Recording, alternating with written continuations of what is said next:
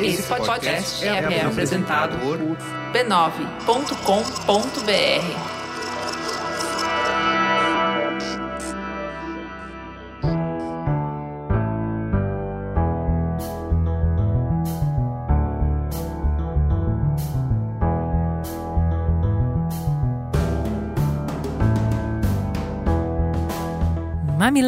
e mamiletes, entrem e fiquem à vontade no nosso espaço de diálogo de peito aberto. Eu sou a Juva Lauer. Eu sou a Cris Bartz e esse é o Mamilos, o podcast que sai do raso articulando conversas onde o debate está interditado. Bem-vindos à nossa retrospectiva de 2022.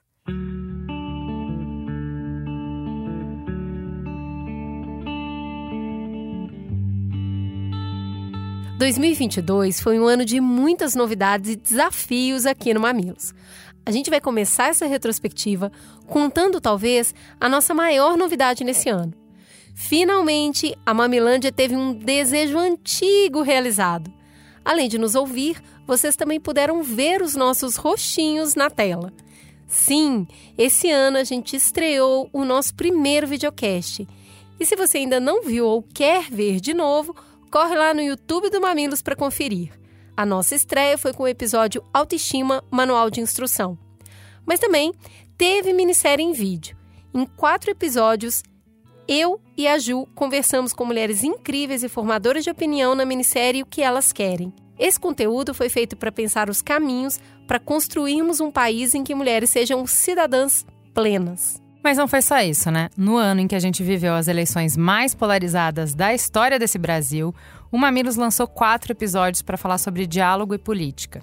Se você ainda não ouviu, vale muito a pena. Teve o Mamilos 363, que pontes existem entre mulheres conservadoras e progressistas. Teve o Mamilos 364, que Brasil você vê, falando sobre as diferenças de perspectiva sobre o panorama econômico o Mamilos 365, Estamos em Guerra Cultural, e por fim, o Mamilos 368, Como Conquistar os Votos que Faltam. Ah, o Mamilos também viajou. A gente saiu do Brasil duas vezes em parceria com o Pacto Global da ONU no Brasil para mediar conversas e trazer muito conteúdo quente e novinho diretamente do olho do furacão. Em setembro, a gente teve a oportunidade de ouvir 55 palestrantes e painelistas que constroem o futuro no SDG em Brasil, um evento que acontece durante a Assembleia Geral da ONU em Nova York. O Mamilos foi convidado pelo Pacto Global para planejar o conteúdo e também mediar algumas mesas que discutiram temas como liderança, saúde mental, salário digno, alimentação e também questões indígenas. E claro que a gente trouxe muito do que a gente ouviu lá para vocês no Mamilos 367 Projeto Brasil 2030. Mas não foi só isso, a gente foi pro Egito, Opa. finalmente dançar a dança do ventre e mostrar a mistura do Brasil com o Egito. Brincadeiras à parte, você pode ouvir um resumo das principais discussões da Conferência Climática da ONU no Mamilos 376 COP27 para onde estamos caminhando todo mundo sabe que a saúde mental do brasileiro está em frangalhos.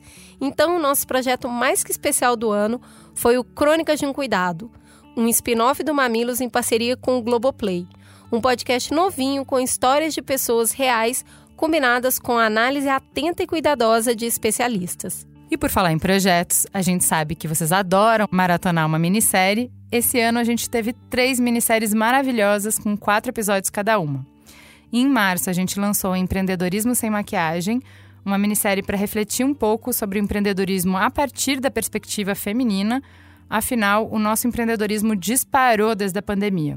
Tem também o que elas querem, que a gente já citou aqui no início. Além de áudio, ela também está em videocast, onde a gente fala sobre temas como economia do cuidado, maternidade e carreira, liderança feminina e assédio. E na semana passada, a gente lançou Tempos Modernos, uma minissérie que a gente preparou com muito carinho para falar sobre temas que a gente tem certeza que vão estar presentes em muitas resoluções de ano novo. Entrevista de emprego, como pedir aumento, desafio da rotina de home office e, claro, quiet quitting, a demissão silenciosa. Ah, e com o Mamilos Cultura também a gente teve ali, ó, trazendo um balão de oxigênio toda semana com tudo que a gente refletia a partir das produções culturais que a gente assiste. Mamileiros e mamiletes, juntos percorremos mais de 4 mil minutos de conteúdo só em 2022. Porque com tantos projetos novos e desafiadores, o Mamilos Nosso de cada dia nunca deixou a peteca cair, né? Com tantos projetos diferentes, passaram por aqui mais de 200 convidados para nos ajudar a desinterditar debates e enriquecer a nossa conversa. Nosso agradecimento especial para cada um de vocês que veio aqui expandir o nosso olhar, que dedicou parte do seu tempo para estar na nossa mesa, mesmo que virtualmente. Muito obrigada, vocês são parte da nossa história. Claro que só é possível porque a gente conta com uma rede de proteção sensacional. O apoio de vocês, mamileiros e mamiletes, que compram a nossa ideia, que topam sempre o nosso convite e que nos incentivam a continuar curiosas, a seguirmos aprendizes encantadas pelas infinitas possibilidades que os encontros têm de mudar o mundo, um diálogo por vez. Então fica registrado aqui o nosso agradecimento a vocês que passaram mais esse ano juntos com a gente. Muito obrigado, mamileiros e mamiletes. Essa comunidade que a gente formou juntos nos dá muita força, nos motiva, nos enche de propósito e coragem.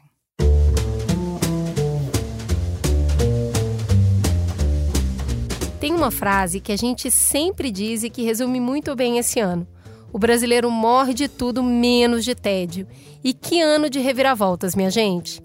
Para fazer a retrospectiva de 2022, como já é de tradição, convocamos a nossa Liga da Justiça, os convidados especiais que já passaram pelo Mamilos e que voltam para fazer um balanço dos fatos e aprendizados mais importantes de 2022. Bora rever tudo!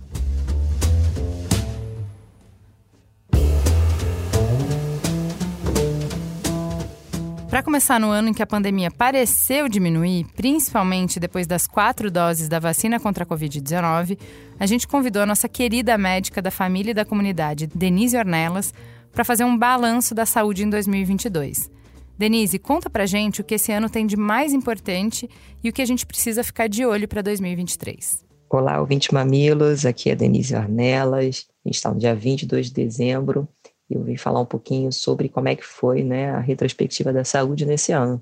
A gente teve no campo da ciência muitas descobertas e experimentos que podem ajudar nos próximos anos ao desenvolvimento de cuidados, de terapias e de curas para doenças importantes como câncer, doenças infecto-contagiosas. É, eu destaco aqui né, o primeiro transplante de coração de porco para humano que foi feito na Universidade de Maryland, nos Estados Unidos, é um transplante que foi feito numa pessoa que já estava né, no estado terminal, que aceitou o procedimento e que foi super importante para avançar nessa barreira né, de transplantes heterólogos entre humanos e não humanos. E abre um precedente para novas pesquisas porque esse homem ele viveu por alguns meses, infelizmente ele faleceu, mas é, ampliou a possibilidade dessa desse desse tipo de transplante, né?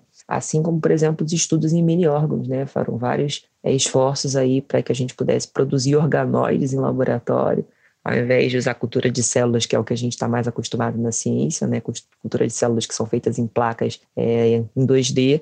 Essa estratégia ela permitiu criar modelos 3D semelhantes a órgãos humanos, que foram usados aí para entender vários impactos das doenças, até mesmo né, da Covid, efeitos de doença do coração, em células de forma tridimensional e que no futuro podem aí reduzir significativamente a necessidade até de produzir testes em animais. Então, foram aí dois experimentos que mostraram para gente perspectivas de cuidado para o futuro. A gente também teve terapias genéticas avançando, como por exemplo no cuidado a doenças oncológicas e doenças hematológicas como a talassemia.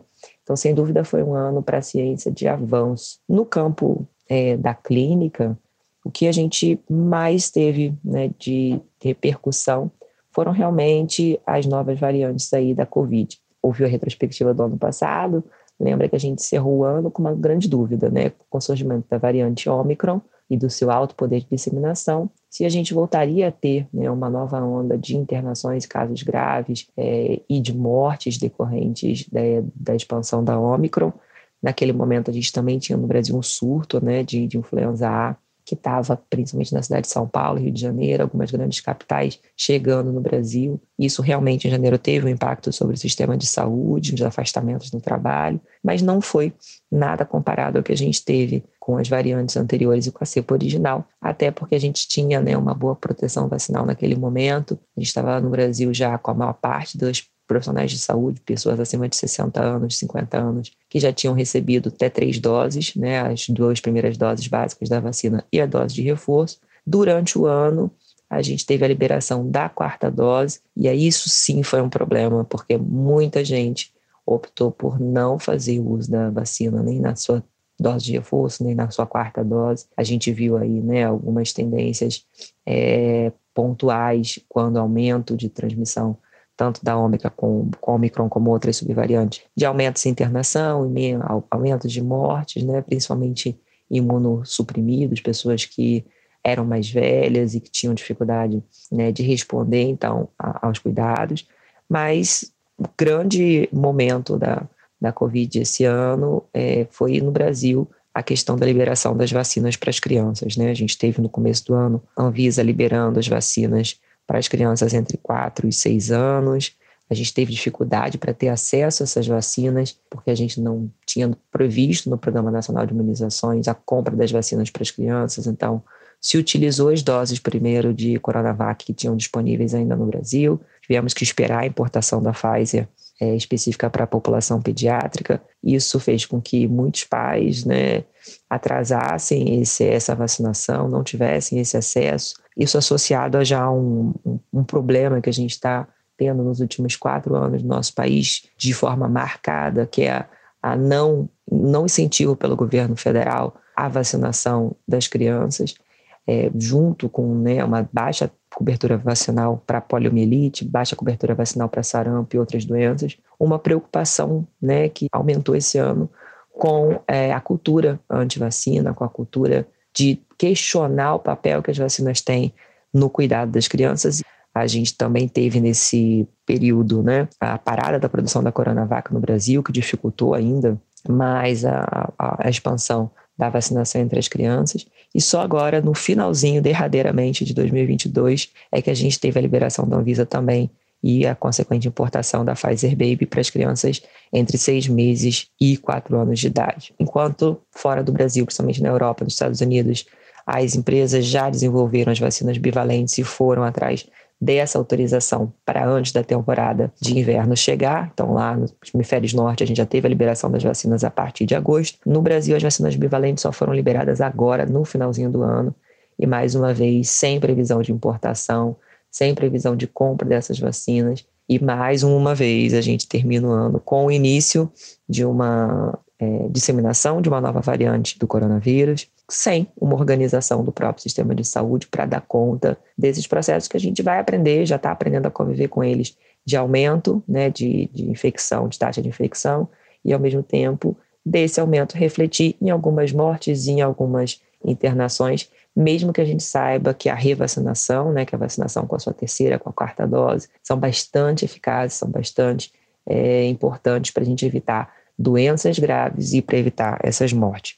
A gente fecha o ano, então, né, com a China diminuindo completamente as suas medidas preventivas em relação à Covid, de forma a isolar aquelas pessoas que são diagnosticadas. A gente tem várias incertezas em relação às fontes que dizem que o número de casos explodiu na China, que tem muitas mortes acontecendo, os necrotérios estão cheios, os crematórios estão cheios. São coisas que a gente vai aí descobrir durante 2023 como é que vão acontecer, mas existem estimativas aí de cientistas epidemiologistas é, chineses, inclusive, de que vai é, ter uma onda muito grande, justamente pela China ter feito um controle muito estrito e ter vacinado a maior parte de seus cidadãos apenas com duas doses da vacina, sem ter tido reforço. Então, são situações que a gente vai é, checar aí durante 2023 como vão chegar. Esse é um pequeno resumo do que aconteceu então em 2022. Espero que a gente tenha um 2023 cheio de saúde, cheio de vida e com muita esperança a partir do dia 1 de janeiro. Um grande abraço para vocês.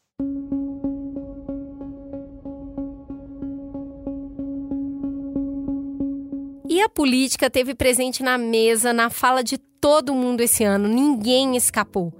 E aí, a gente convidou o sociólogo Celso Rocha de Barros para tentar resumir tudo que rolou nesse ano. Tarefa muito fácil, não é mesmo? Por isso que a gente chama o Celso. A gente só chama ele para coisa fácil.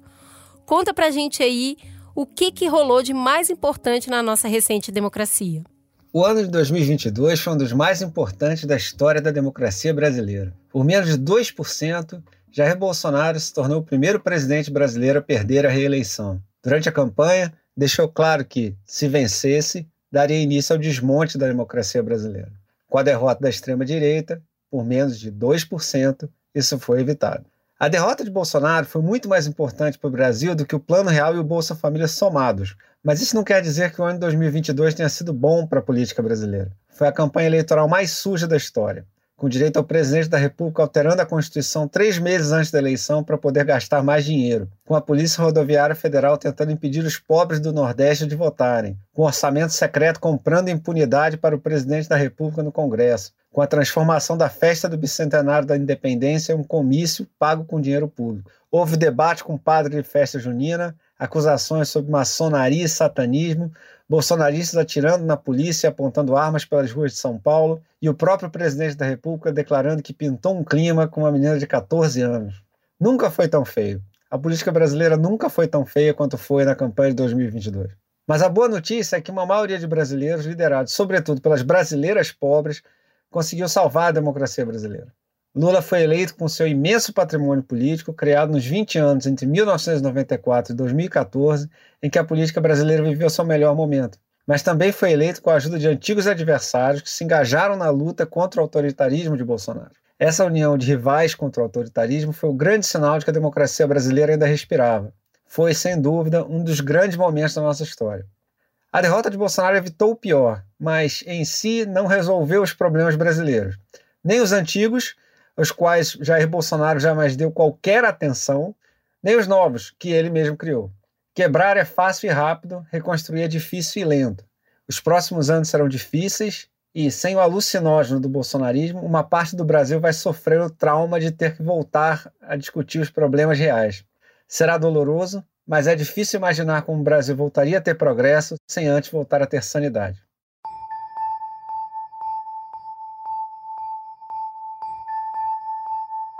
Se para o Brasil foi difícil, não foi mais simples no resto do mundo. O cenário internacional não foi para amadores. Por isso, a gente convidou uma especialista nada amadora para dar conta de explicar os destaques do mundo. Fernanda Magnota, quais foram os movimentos mais importantes do mundo em 2022? Oi, oi, pessoal do Mamilos, aqui é a professora Fernanda Manhota e é um prazer fazer parte de mais uma iniciativa de vocês. É, bom, para falar aí de 2022, uma retrospectiva no campo internacional, existem alguns destaques que certamente merecem atenção nesse nosso balanço geral do ano. Eu diria que os três movimentos mais importantes que a gente acompanhou do ponto de vista estrutural são, sem dúvida nenhuma, primeiro, novas etapas do ponto de vista de transição hegemônica, ou seja, a gente está acompanhando um processo inexorável de ascensão de novas potências e do declínio relativo de outras potências. Então, principalmente em relação à dinâmica Estados Unidos, China, também o papel da Europa, tem muita coisa acontecendo. 2022 foi um ano emblemático para demonstrar esse movimento. Então, em primeiro lugar, do ponto de vista estrutural, eu destacaria essa dimensão. Depois, sem dúvida, uma discussão bastante intensa sobre como novos temas convivem com velhos temas das relações internacionais. A gente tem, por um lado, por exemplo, a dinâmica ambiental, as preocupações transnacionais aparecendo fortemente, mas ainda assim convivendo com temas tradicionais, temas geopolíticos como a guerra, por exemplo. Então, a agenda dos países tendo que navegar sob essas diferentes dimensões. E em terceiro lugar, claro, uma grande discussão, preocupação internacional no que tange à democracia, à preservação das instituições democráticas e, claro, as ameaças que surgem não só com o novo populismo do século XXI, mas também com o papel das redes sociais. Esses são os três movimentos, eu diria, de fundo que importam muito e que 2022 trouxe, sem dúvida, para o centro do debate, para o centro das preocupações. Do ponto de vista mais factual, algumas coisas que a gente não pode deixar passar. Em primeiro lugar, claro, a guerra da Ucrânia, a forma como a Ucrânia escancarou esses é, dilemas né, diante de nós, como redesenhou algumas preocupações do ponto de vista internacional, como mobilizou os atores também de acordo com seus interesses. A Ucrânia foi, sem dúvida, o tema predominante do ponto de vista é, da política global e 2022 é, entra para a história como o período em que ela sintetizou, de certa maneira, várias das crises sobre as quais eu já falei. Além da Ucrânia, vale destacar eleições em países importantes, como é o caso de Estados Unidos e da China. No caso americano, eleições de meio de mandato do Congresso, que, de certa maneira, contribuíram para que o Joe Biden tenha um fim de governo nos próximos dois anos um pouco menos dramático do que se esperava e demarcou uma grande derrota do Trumpismo. Né? O Trumpismo saiu bastante enfraquecido das eleições legislativas norte-americanas. Do lado chinês, ao contrário, a consagração do Xi Jinping como uma liderança que deve permanecer à frente da China pelos próximos anos. Então, enfrentando, claro, suas dificuldades, principalmente em relação à política de Covid-0, mas Xi Jinping, então, se consolidando como a liderança longeva e de perfil bastante nacionalista, de perfil bastante agressivo, até mesmo em política externa, que a gente tem visto nos últimos tempos.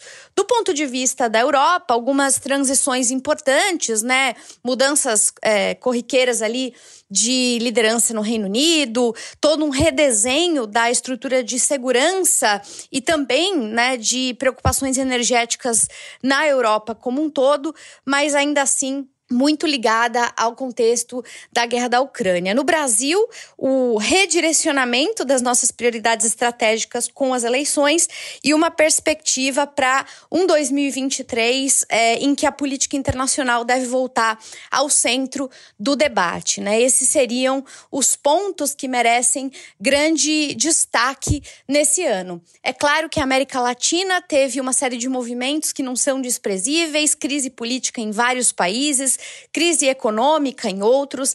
A gente poderia, claro, também falar sobre uma série de outros é, conflitos mundo afora, entre os quais uh, a crise que se desenrola no Irã, por exemplo, com o protesto das mulheres em relação ao regime. Enfim, a arena internacional bastante movediça em 2022, mas esses são os destaques principais. Vai ser um prazer continuar contribuindo com vocês e a gente se encontra em 2023.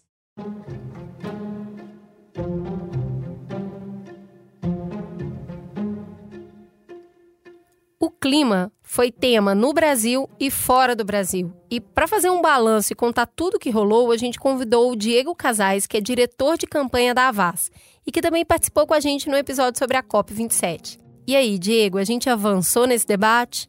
Olá, ouvintes do Mamilos, tudo bem? Aqui é o Diego Casais da Avaz, organização de mobilização e campanhas internacional. Queria comentar com vocês um pouco o tema das mudanças climáticas, né? fazer um balanço do que foi esse ano. Foi um ano muito difícil para muitos países, para muitas pessoas. Foi um ano que a gente descobriu que a soma das contribuições dos países ainda está nos levando a um cenário catastrófico de mudanças climáticas, de aumento de 2,5 graus de temperatura. Foi um ano em que teve as enchentes do Paquistão, que mais de um terço do país foi inundado. Foi um ano que aqui mesmo no Brasil a gente viu dados recordes de desmatamento. E em outros países também a gente vê país atrás de país sofrendo os efeitos das mudanças climáticas. Mas também foi um ano em que a gente conseguiu Uh, fechar alguns ciclos e começar ciclos novos. O primeiro deles é em relação à questão do dinheiro, né? Não adianta a gente ter metas ambiciosas de combate às mudanças climáticas se a gente não tem dinheiro para pagar isso. Então, teve três anúncios financeiros esse ano que foram muito importantes. O primeiro foi a criação de um fundo fiduciário de resiliência e sustentabilidade do Fundo Monetário Internacional, que permite ou que propõe-se né, a ajudar os países em desenvolvimento, principalmente os países mais pobres entre eles, a gerar resiliência em relação ao tema das mudanças climáticas e a outras questões urgentes também, mas principalmente a mudanças climáticas. Então, é realmente um avanço muito grande e sinaliza quanto os o sistema financeiro internacional, as organizações de Bretton Woods, né, é, as instituições de Bretton Woods estão começando a se movimentar para poder alinhar a, questão financeira com as necessidades dos países em relação às mudanças climáticas.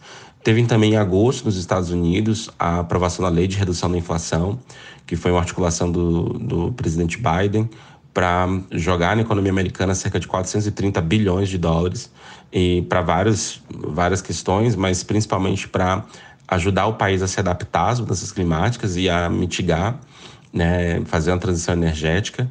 Então, esse foi um anúncio, um anúncio realmente muito potente.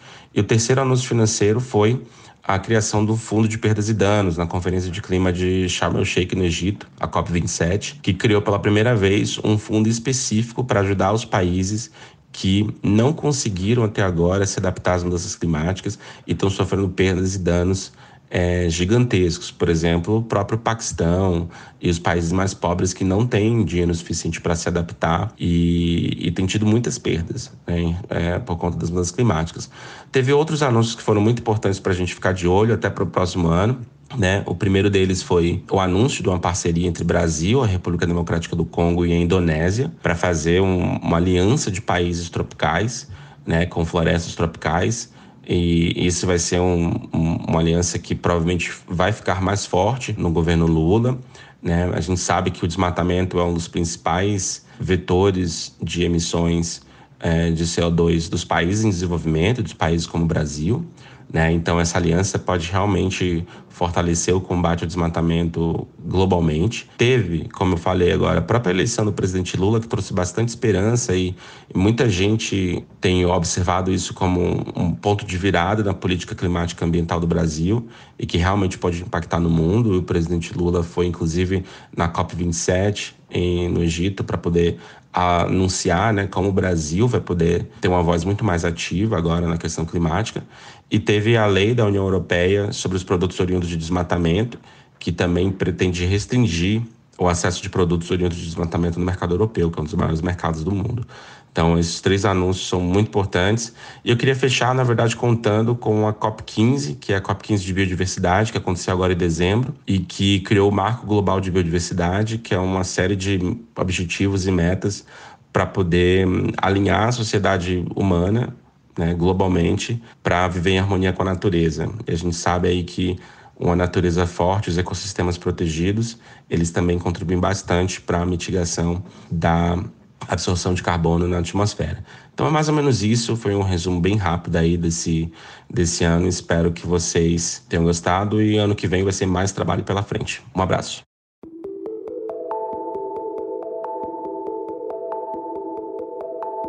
Certamente 2022 também foi um ano propício para o desenvolvimento tecnológico. Para nos ajudar a entender os destaques desse segmento, a gente convidou o especialista no assunto, Bruno Parodi. E pessoal, tudo bom? Aqui é o Bruno Parodi, empreendedor digital desde 95. Vim contar para vocês um pouquinho do que foi o mercado de tecnologia, o mercado digital em 2022. A gente pode falar que foi um ano bastante tenso, já que marca uma espécie de uma entre-safra. 2021, um ano muito forte, muito aquecido do setor, muito puxado pela importância, pela relevância que a internet teve, né, mantendo a sociedade funcionando durante a pandemia. Então, as ações de várias empresas, de vários é, índices nos Estados Unidos alcançando as máximas, muita valorização, muito investimento, muita coisa acontecendo. E 2022, a Nasdaq, por exemplo, né, o principal índice do mercado americano para tecnologia já caiu 30%. Isso quer dizer uma espécie de um ponto de né, interrogação, uma iminente recessão aparecendo nos Estados Unidos para 2023. Então, isso fez com que aproximadamente já 200 mil pessoas fossem demitidas de empresas do setor de tecnologia esse ano. É, muita apreensão e na contramão né, dos grandes nomes que a gente está vendo sofrendo com isso, como o Facebook, como o Google, como a Apple, né, como todo mundo assim desse, desse, desse mercado, a gente vê TikTok, em vez de demitir, está contratando. Isso revela né, uma dança de cadeiras aí, alguns players mais sedimentados, mais consolidados saindo de cena e, e o TikTok aparecendo muito forte aí, né? Se consolidando como uma, uma marca muito forte e contratando gente, né? Mostrando que está crescendo. Especificamente sobre o Facebook, né? As ações caíram 70% esse ano. Isso revela também uma, uma grande dúvida sobre como a empresa vai se posicionar. Está tentando né, se aproveitar aí dessa, dessa pegada de metaverso, mudou até o próprio nome para Meta, se apropriando disso. Mas é uma, é uma pergunta e é realmente uma, uma insegurança que ela oferece para o mercado se ela vai conseguir fazer uh, e surfar essa onda ou não.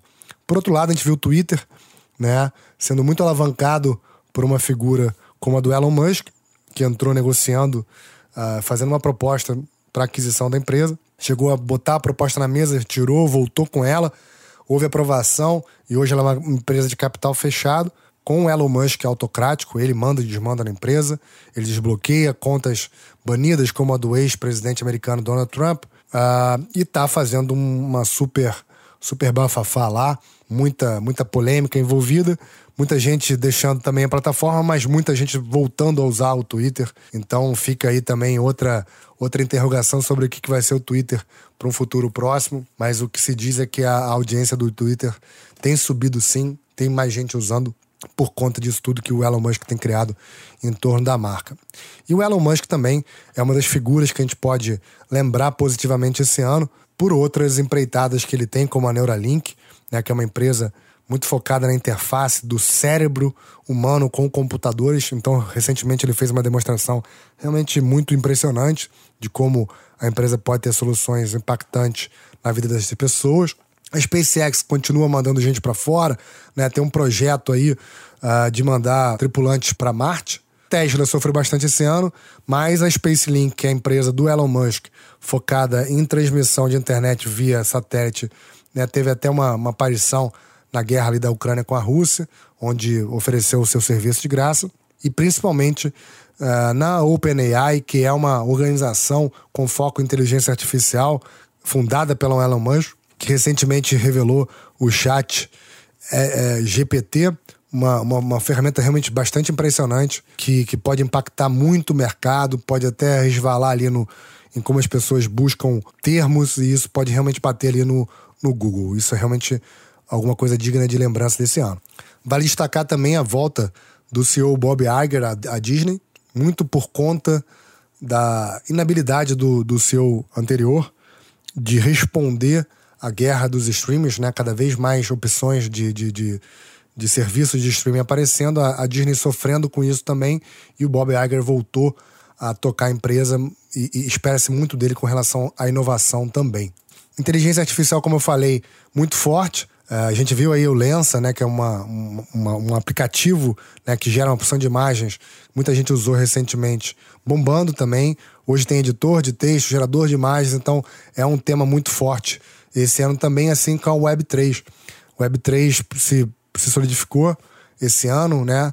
A gente viu a Web 1.0, que começou nos anos 90, depois nos anos 2000 e pouco, a tal da Web 3.0, e a Web 3.0 é que a gente chama de Web semântica, né? uma nova fase dessa internet totalmente descentralizada, dá mais poder para as pessoas, dá mais capacidade de participação do usuário. Ah, é, é, é, então ah, um termo que a gente tem que, tem que ficar de olho aí esse ano realmente estourou e promete bastante. E vale lembrar que a Web 3.0, e apesar do mundo cripto ter sofrido muito esse ano, né, com a desvalorização de uma série de ativos, a blockchain, particularmente, sai bastante fortalecido. A própria Web 3 ela se apropria e usa muito blockchain para fazer com que muito da tecnologia e da lógica que ela, que ela usa para que aconteça. Então, apesar do cripto ter sofrido muito, blockchain sai muito fortalecido o ano. E vale também a lembrança da chegada do 5G ao Brasil, viabilizando usos cada vez mais sofisticados da tecnologia, conexões rápidas, né, à distância. Então isso foi bastante importante esse ano. E outros dois pontinhos aí para fechar. Um é realmente o desafio né, de fazer o home office, como é que isso hoje vai acontecer com o mundo reabrindo. Então, esse home office e essa, esse chaveamento, como é que você faz né, a transição mental entre a hora que você está em casa trabalhando e a hora que você está em casa a lazer continua sendo um dilema, uma discussão, né, também com, com relação aos modelos que a gente vai praticar. E para fechar aí, uma, uma aposta que, que no começo do ano foi falada, mas que está realmente se concretizando, que a gente chama de Everything as a Service, ou seja, tudo como serviço. Que nada mais é do que a transição do mundo onde o senso de propriedade vai transitando, vai mudando para um direito de uso de alguma coisa. Então, em vez de você ter um carro seu, você assina, uh, tem o direito de usar aquele carro, assim como vários outros serviços de bebedor, de água, até a máquina de esteira e tal. Então, o Everything as a Service tem, tem também um espaço aí, tá bom? É isso, tem muito mais coisa acontecendo. Isso aqui foi só um resuminho de, de, de pontos legais aí. Espero que vocês tenham um ano, final de ano bacana e que 2023 seja positivo para todo mundo, tá bom? Um beijo, um abraço para vocês.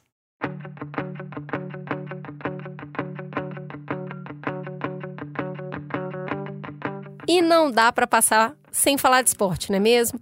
Esse ano do nosso tão sonhado e esperado Hexa, ano de Copa do Mundo, evento que todo brasileiro ama. O Hexa não veio, mas a gente teve grandes vitórias no esporte brasileiro. E quem vai contar um pouco disso pra gente é o Carlos Merigo. Quais os destaques, Merigo? Olá, eu sou o Carlos Merigo, tô aqui para fazer uma retrospectiva do esporte em 2022. Claro que 2022 é um ano de Copa do Mundo, né, que acabou de acabar, mas tivemos outros momentos importantes aí do esporte no ano. Vou tentar relembrar alguns aqui rapidamente antes da gente chegar na Copa propriamente dita, né? No futebol brasileiro, a gente teve o Flamengo, né, sendo tricampeão da Libertadores na final contra o Atlético Paranaense e também foi tetracampeão da Copa do Brasil na final contra o Corinthians.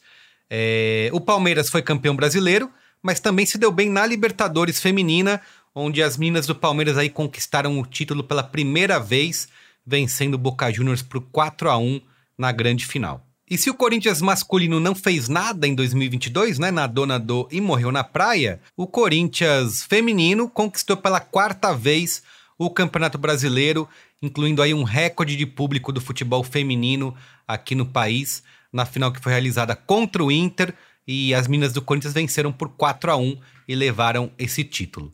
No futebol europeu, o Real Madrid chegou ao seu 14º título da UEFA Champions League, ampliou aí o superdomínio que já tinha na final que foi realizada contra o Liverpool em Paris, com um gol do brasileiro Vini Júnior, que deu esse título aí para o time espanhol. No tênis, o Rafael Nadal conquistou seu 14º título, sendo aí o maior vencedor de grandes lãs da história, mas tivemos um outro momento bastante importante do esporte que foi a aposentadoria do Roger Federer aos 41 anos de idade, o tenista suíço aí que é considerado por muitos o maior tenista da história, teve uma despedida bastante emocionante das quadras. Na Fórmula 1, o holandês Max Verstappen foi bicampeão pela Red Bull Racing e tivemos também o Lewis Hamilton passeando aqui pelo Brasil quando teve o GP de Interlagos, ele que se diz bastante fã do nosso país, né, dos brasileiros, os brasileiros também se colocam como bastante fãs do Lewis Hamilton, inclusive ele esteve lá na Câmara dos Deputados em Brasília para receber o título de cidadão honorário brasileiro. A Raíssa Leal foi campeã mundial na Liga de Skate e a Rebeca Andrade conquistou a medalha de ouro no Mundial de Ginástica Artística. Tá? Esses são alguns dos momentos aí relevantes do esporte. Antes da gente entrar agora na Copa do Mundo do Catar. Essa é uma Copa que foi envolvida por diversos ineditismos, né? E também por muitas polêmicas, incluindo aí a escolha do Catar como país sede, né? Principalmente por ser um país aí com pouco apreço pelos direitos humanos, né? Pela diversidade, mas enfim, isso não impediu a FIFA de escolher o Catar como o país a sediar a primeira Copa no Oriente Médio. Por conta disso, também foi a primeira Copa realizada no fim do ano, né, em dezembro, por conta do calor no Catar. É um país ali onde você não podia nem é, andar livremente na rua, onde as pessoas não puderam nem beber uma cervejinha, mas ainda assim o espírito do futebol parece ter sobrevivido a todos esses problemas aí do Catar. Né? Inclusive por conta disso, o mascote né, da Copa no Catar, o lenço ali que é usado na cabeça por diversas pessoas aí é, do mundo árabe, acabou ganhando um apelido, nada lisonjeiro, apelido de tapioca homofóbica, foi um dos grandes memes aí dessa Copa. Mas em matéria de futebol, pelo menos o Qatar teve boas surpresas aí, como um recorde de gols na história das Copas, né? Foram 172 gols marcados, superando as edições de 98 e 2014, que tinham 171 gols cada. Apesar de muito 0 a 0 que a gente, que a gente teve ali na fase de grupos, é, foi uma Copa com recorde de gols. Entre os vários ineditismos dessa Copa, né? Tivemos aí o Brasil perdendo pela primeira vez para uma seleção africana, né, em Copas do Mundo. O Brasil perdeu para o Camarões no último jogo ali da fase de grupos por 1 a 0. Foi também a primeira vez que uma mulher narrou uma Copa do Mundo em TV aberta no Brasil e também a primeira vez que tivemos um trio de arbitragem 100% feminino numa Copa. Aconteceu na partida entre Alemanha e Costa Rica, em que a Alemanha venceu por 4 a 2. Essa é provavelmente a última Copa, aliás, no formato com 32 seleções. A próxima, que vai ser realizada em 2026, tem sede compartilhada entre três países: Estados Unidos, Canadá e México, e é uma Copa que vai contar com 48 seleções. A FIFA ainda não decidiu qual vai ser o formato, só sabe que vamos ter esse aumento aí de 48 seleções participantes dessa Copa. É, o Brasil parou nas quartas de final, né, perdendo para a Croácia Nos pênaltis eram só quatro minutos, só quatro minutos para a gente conseguir essa classificação, mas a Croácia empatou na prorrogação ali em 1 a 1 e fomos para os pênaltis, mas pelo menos tivemos o golaço inesquecível do Richarlison na partida contra a Sérvia. O nosso pombo aí fez uma pintura de gol e com certeza eu já testo aqui, não sei se a FIFA vai concordar comigo, mas para mim e para muita gente é o gol mais bonito dessa Copa, o gol do Richarlison. Também foi uma Copa onde tivemos aí o, a tecnologia do VAR milimétrico, né?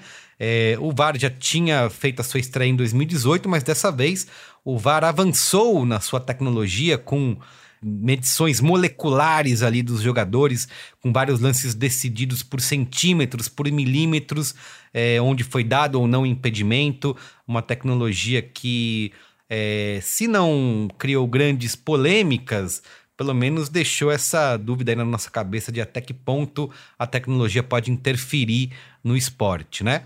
Também foi uma Copa marcada por grandes zebras, né? Acho que a maior de todas, a seleção do Marrocos, que chegou à disputa de terceiro lugar, acabou perdendo para a Croácia, ficou na quarta colocação dessa Copa, mas ainda assim é a melhor participação de uma seleção africana em Copas do Mundo.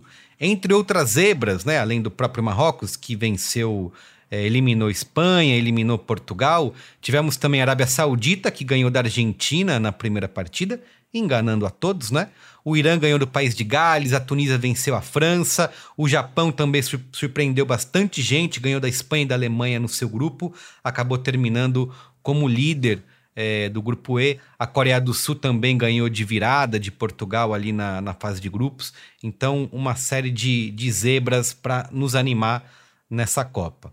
E claro, né, tivemos aí a glória argentina, que foi tricampeã do mundo depois de 36 anos de espera. A Argentina que já tinha perdido, chegado a duas finais de Copa depois de 86, onde tinha sido campeã, chegou na final em 90, em 2014, mas perdeu e acabou levando o título aí numa grande final, considerada por muitos já a maior final de Copa do Mundo de todos os tempos. Já tem alguns dizendo que é a maior partida de futebol já realizada na história da humanidade, não sei, fica aí para discussão. Mas enfim, foi um jogaço onde a Argentina dominou a França no primeiro tempo, estava ganhando por 2 a 0, parecia ali que ia passar o carro, é, mas a França acabou no segundo tempo conseguindo empatar o jogo. O Mbappé comeu a bola, fez dois gols ali e levou a partida para prorrogação, onde o Messi fez mais um né? Parecia que ia ganhar na prorrogação, mas o Mbappé de novo mostrando estava com tudo, conseguiu empatar ainda na prorrogação e levou o jogo para os pênaltis. O Mbappé com esses três gols na final é, foi só o segundo hat-trick, né? O segundo jogador a marcar três gols numa final. É, acabou sendo o artilheiro aí da Copa do Mundo com oito gols, mas ainda assim não deu para a França e a Argentina levou essa, né? É, além do tricampeonato da Argentina, é a coroação máxima do Lionel Messi, né, escolhido como o melhor jogador da Copa. Ele que finalmente colocou as mãos na taça e completou aí com esse título a sua extensa coleção de conquistas, né? São 42 grandes conquistas de taças de todo tipo no futebol mundial, mas ainda estava à espera de botar as mãos na Copa do Mundo e finalmente o Lionel Messi consegue, marcando aí a aposentadoria da seleção argentina, talvez com essa glória, né? O que importa é que no momento que eu gravo esse áudio, a seleção argentina acabou de chegar em Buenos Aires e lá tá uma loucura, um milhão de pessoas nas ruas, no obelisco, celebrando a conquista da Argentina e certamente cantando a musiquinha para Abuela, Abuela, Abuela, na, na, na, na, abuela, na, na, na, na, na.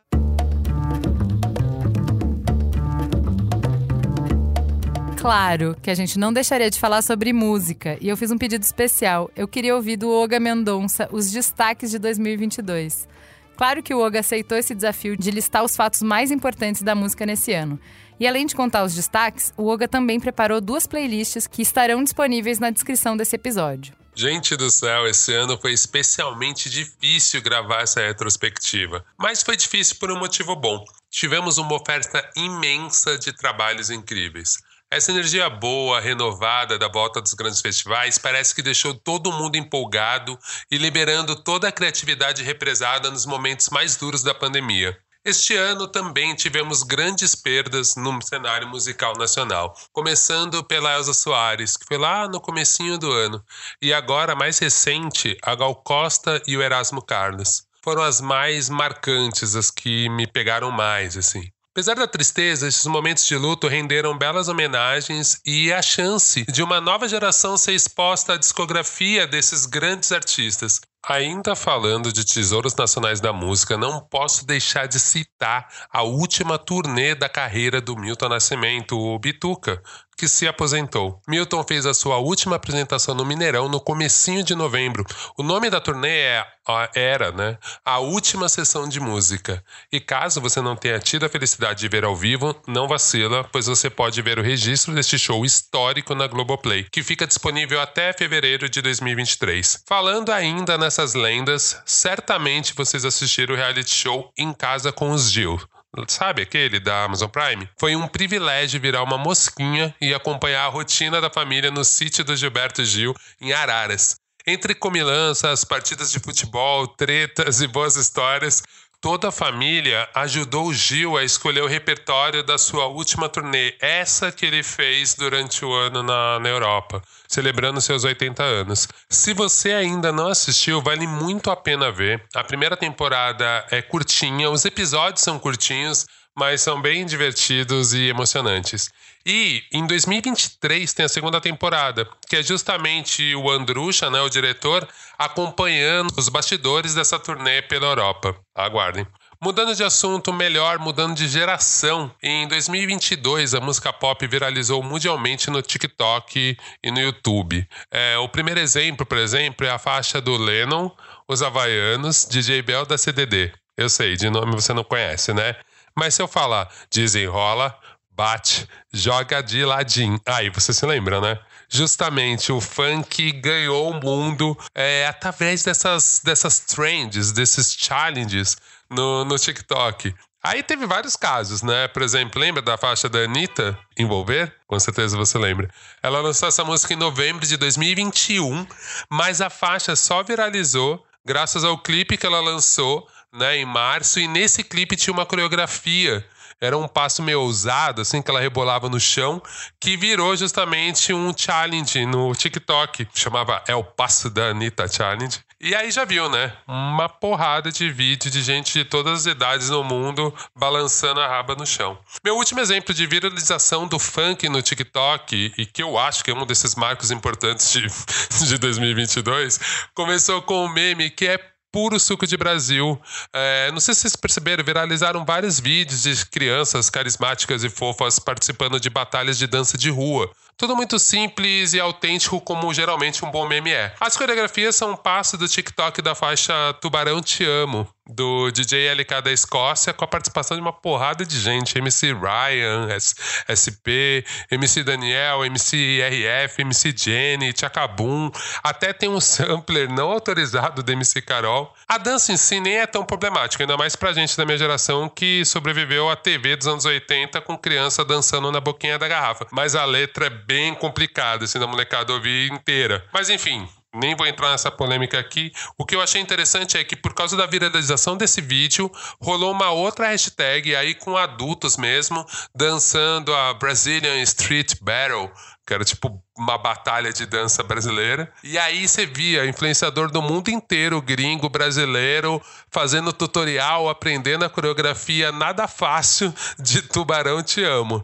E aí foi isso, né? O punk BR se espalhando pelo mundo. Para finalizar esse tópico de TikTok e, como que essa, né, essa rede social tá desenhando o que é o pop nacional, a gente não pode esquecer de um hit que não é funk, mas ficou na nossa cabeça durante semanas. Lembra daquela banda indie lá de Curitiba, Jovem Dionísio, com a faixa Acorda, Pedrinho. Não, já sei, vocês vão querer me matar, né? Porque agora vocês vão ficar com essa música na cabeça durante muito tempo. Gente, falei demais como sempre, mas eu fiz aqui uma playlist internacional e uma playlist nacional com alguns EPs e discos que eu curti muito em 2022. Tem um monte de gente conhecida, disco manjado igual da Rosalia, da Beyoncé, e também tem gente não tão conhecida, como a mexicana Silvana Estrada, que lançou um disco incrível chamado Marchita. E agora, saiu, tipo, essa semana, o disco da Little Sims, o No Thank You, que eu também botei nessa playlist. E nos nacionais tem a Lineker, tem o Noed, tem Tim Bernardes, tem Rico da Laçã. Então, dá uma conferida lá. As meninas vão disponibilizar essas duas playlists para vocês. E é isso. Beijão para vocês, Ju, Cris, mamileiros e mamiletes. Espero que 2023 seja ainda mais incrível para todos nós, ainda mais agora que a cultura voltará a ter espaço e reconhecimento na política nacional com a diva Margarete Menezes aí no comando, né? O ano promete e axé para todo mundo.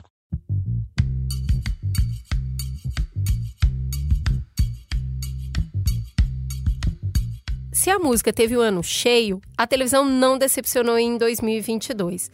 Teve estreia, teve maratona, teve chance de escolher entre várias opções de produções que chegaram via streaming e na TV nos últimos meses. Para dar destaque ao que houve de melhor, a gente vai ouvir Carissa Vieira. Nos ajude aí nessa missão, taca a lista na nossa cara. Olá, meu nome é Carissa Vieira e eu produzo conteúdo sobre filmes e séries. E falar sobre as séries de 2022 é até complicado no sentido de que a gente teve muitos lançamentos maravilhosos esse ano. Mas além disso, né, a gente teve as séries que voltaram para suas novas temporadas e que conseguiram fazer trabalhos incríveis, algumas até melhorando, né, a qualidade com temporadas superiores às anteriores, que é o caso de Rex, que foi um lançamento incrível, né? E esse ano teve a sua segunda temporada. E é maravilhoso ver o crescimento das duas protagonistas, né? A gente tem, enfim, essas duas mulheres de gerações completamente diferentes e a gente tá vendo elas crescendo nesse relacionamento, né? Nesse relacionamento que tanto é profissional, mas também tem um quê de amizade mesmo com as diferentes visões de mundo. Então, a gente tem duas atrizes que estão fenomenais e simplesmente Rex foi uma das melhores coisas que 2022 apresentou, né? E outra série que segue a mesma linha é Barry, né? Que também é uma comédia, que tem seus toques de drama, mas que trouxe uma temporada nova incrível, assim. O Bill Hader realmente é sensacional e é incrível ver a saga desse assassino que queria ser ator. E, enfim, é toda uma lógica tão absurda, mas que muitas vezes a gente acaba tendo muita identificação com esse personagem, muita identificação com as dificuldades que ele tem, ele tem depressão, enfim.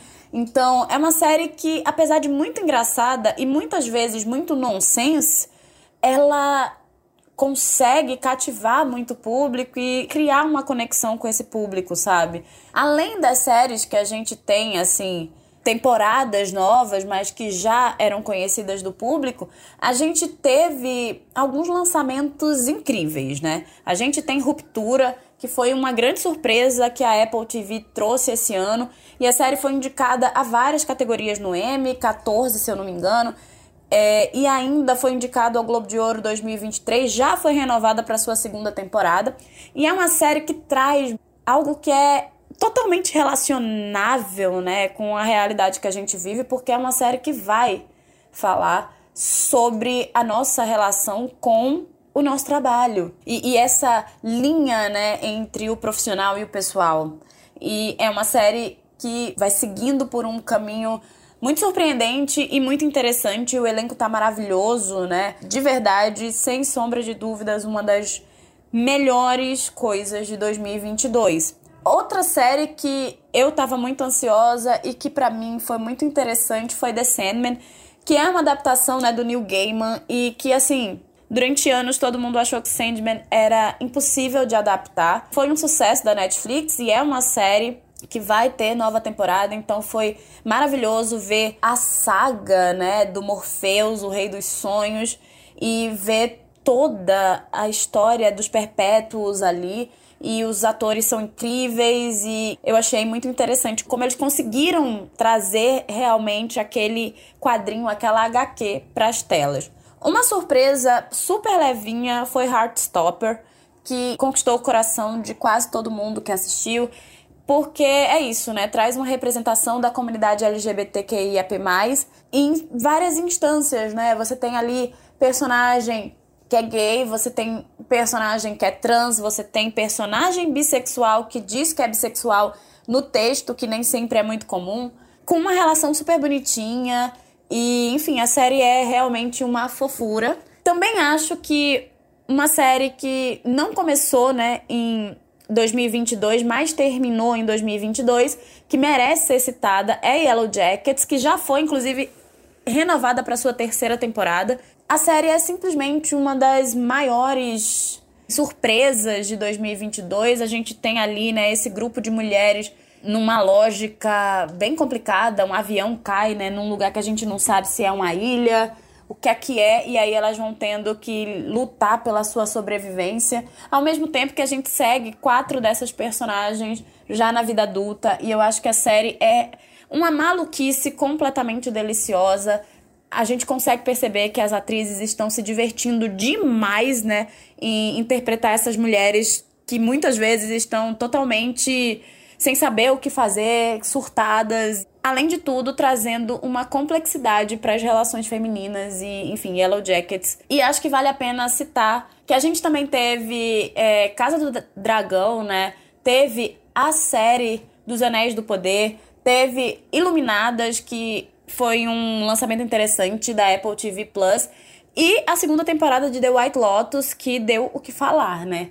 Então, assim, foi um ano muito interessante. Daria para ficar falando sobre vários outros lançamentos. Espero que 2023 seja tão bom ou até melhor do que 2022.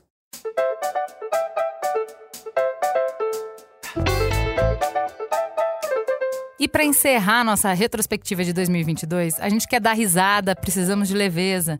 O ano foi tenso, a gente teve um monte de desafio e a gente ainda vai ter, mas tem uma coisa que o brasileiro ama fazer e é bom demais em fazer é meme. Bora dar risada e ouvir o ranking dos 10 melhores memes desse ano com o maravilhoso Samir Duarte do podcast Um Milkshake chamado Wanda. E aí, gente? Tá gravando? Tá gravando? Tudo bem? Que é o Samir, do Milkshake chamado Wanda. Apresenta esse podcast de cultura pop com os meus manos lá, o Felipe Cruz e a Marina Santelena. Se você não ouve, aliás, se você não assiste, porque agora a gente também é videocast, né, gente? Fazer o quê, né? Aí o povo quer assistir agora, tem que ir lá, né? Tamo lá, vai lá assistir a gente. Tamo no Spotify, corre lá que a gente tá falando de cultura pop, humor, entretenimento e meme, né? A gente passa um ano inteiro falando de meme, então aqui desafio aceito.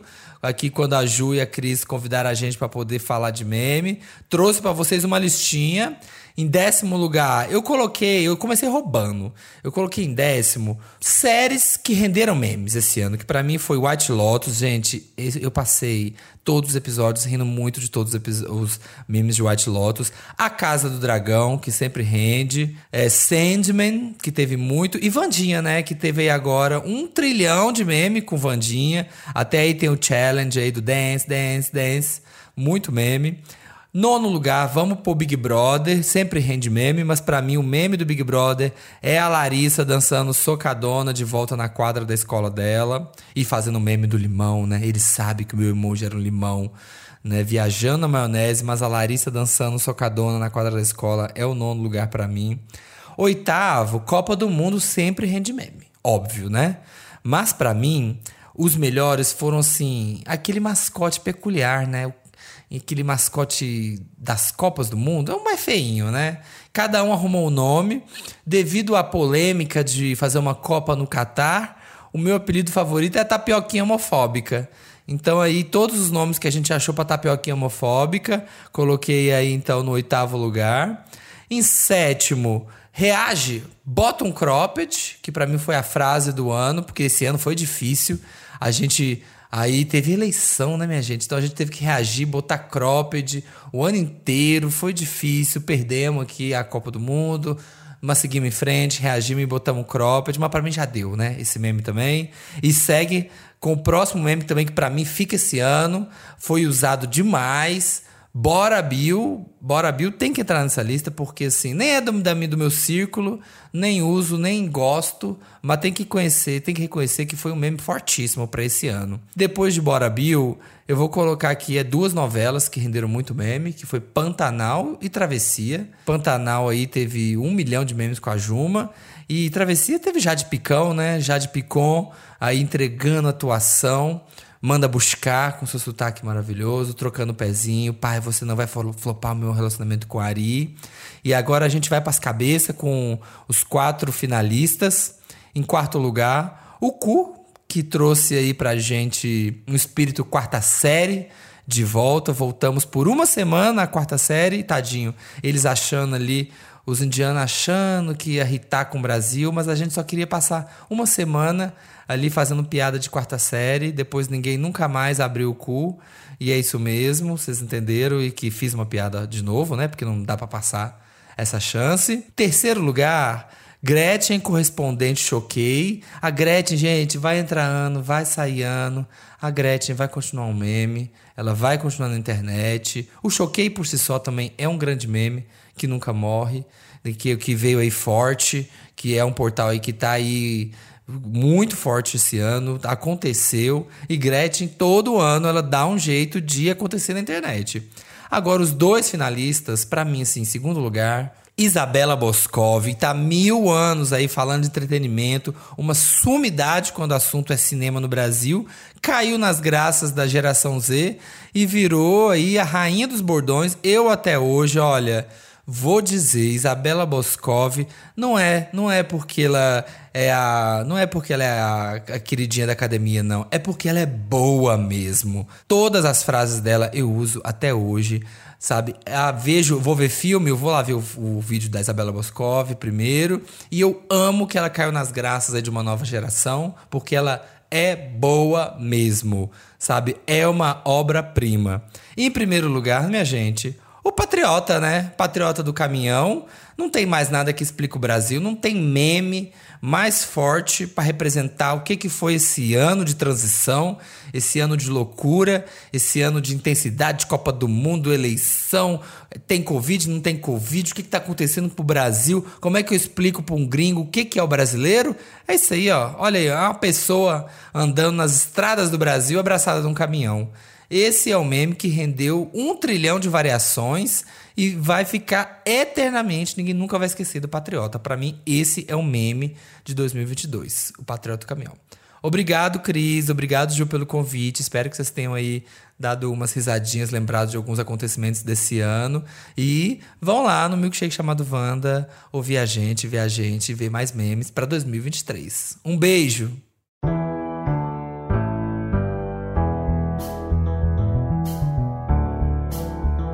Temos uma retrospectiva, Juliana? Uma maravilhosa retrospectiva. É isso aí, pessoal. A gente encerra aqui o último Mamilo de 2022. A gente espera que vocês tenham um fim de ano muito bom e que em 2023 seja um ano onde os ventos soprem para o lado que o Mamilos mais ama, o lado do diálogo. Obrigada por estarem com a gente e até o ano que vem. A gente promete que vai ser melhor, tá, gente?